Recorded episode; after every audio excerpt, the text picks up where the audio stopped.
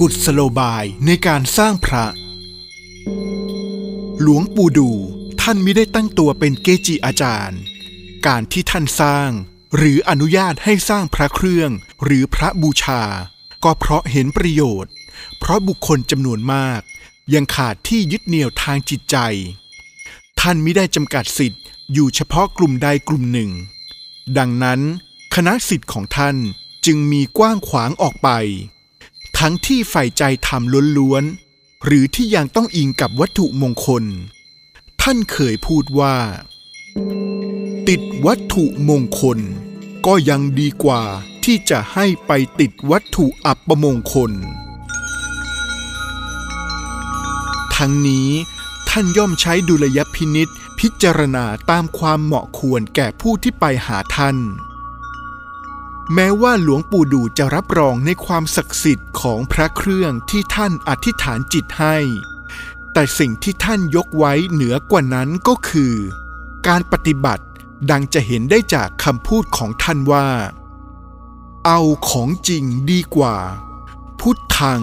ธรรมัง สังขัง สารนังคัจฉามิ นี่แหละของแท้ จากคำพูดนี้ จึงเสมือนเป็นการยืนยันว่า การปฏิบัติภาวนานี่แหละ เป็นสิ่งที่สุดแห่งเครื่องรางของขลัง เพราะบางคนแม้แขวนพระที่ผู้ทรงคุณวิเศษอธิษฐานจิตให้ก็ตาม ก็ใช่ว่าจะรอดปลอดภัย อยู่ดีมีสุขในทุกกรณี อย่างไรเสียทุกคนไม่อาจหลีกหนีวิบากกรรมที่ตนได้สร้างไว้ ดังที่ท่านได้กล่าวไว้ว่า สิ่งศักดิ์สิทธิ์ ที่อยู่เหนือสิ่งศักดิ์สิทธิ์ก็คือกรรม ดังนั้นจึงมีแต่พระสติ พระปัญญา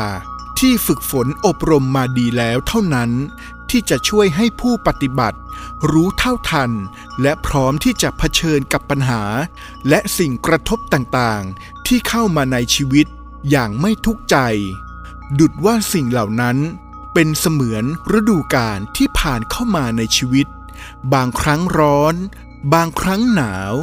ทุกสิ่งทุกอย่างล้วนเป็นไปตามธรรมดาของโลก พระเครื่องหรือพระบูชาต่างๆ ที่ท่านอธิษฐานปลุกเสกให้แล้วนั้น ปรากฏผลแก่ผู้บูชาในด้านต่างๆกัน เช่น แคล้วคลาด นั่นก็เป็นเพียงผลพลอยได้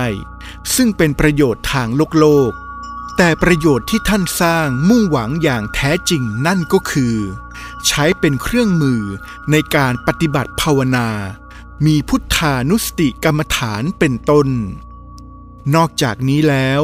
ผู้ปฏิบัติยังได้อาศัยพลังจิตที่ท่านตั้งใจบรรจุไว้ในพระเครื่อง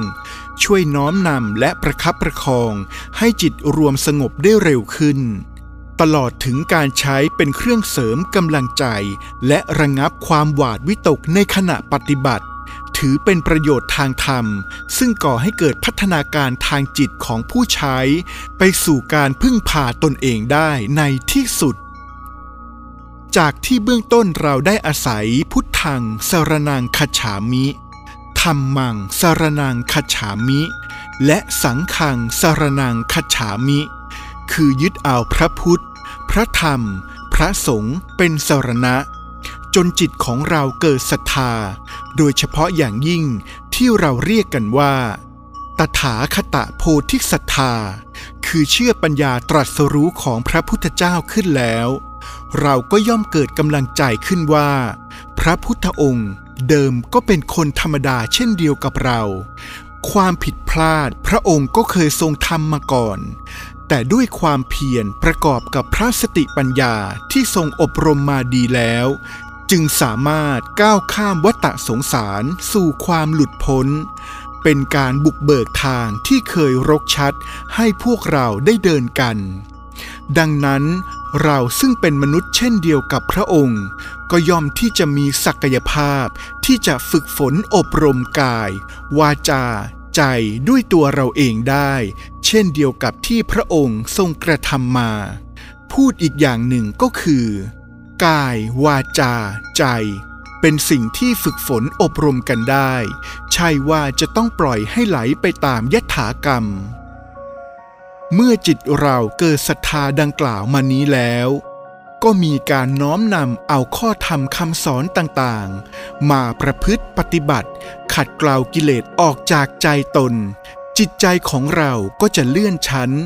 จากปุถุชนที่หนาแน่นด้วยกิเลส ขึ้นสู่กัลยาณชน และอริยชนเป็นลำดับ เมื่อเป็นดังนี้แล้ว ในที่สุดเราก็ย่อมเข้าถึงที่พึ่งคือตัวเราเอง อันเป็นที่พึ่งที่แท้จริง เพราะกาย วาจา ใจ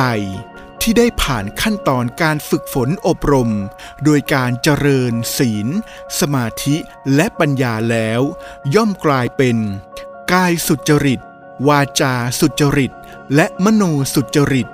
กระทำสิ่งใด พูดสิ่งใด คิดสิ่งใด ก็ย่อมหาโทษมิได้ ถึงเวลานั้น แม้พระเครื่องไม่มี ก็ไม่อาจทำให้เราเกิดความหวั่นไหว หวาดกลัวขึ้นได้เลย ขอบุญรักษา ธรรมะคุ้มครอง ครูบาอาจารย์เมตตา เทวดาค้ำชูทุกท่านเถิด ทอ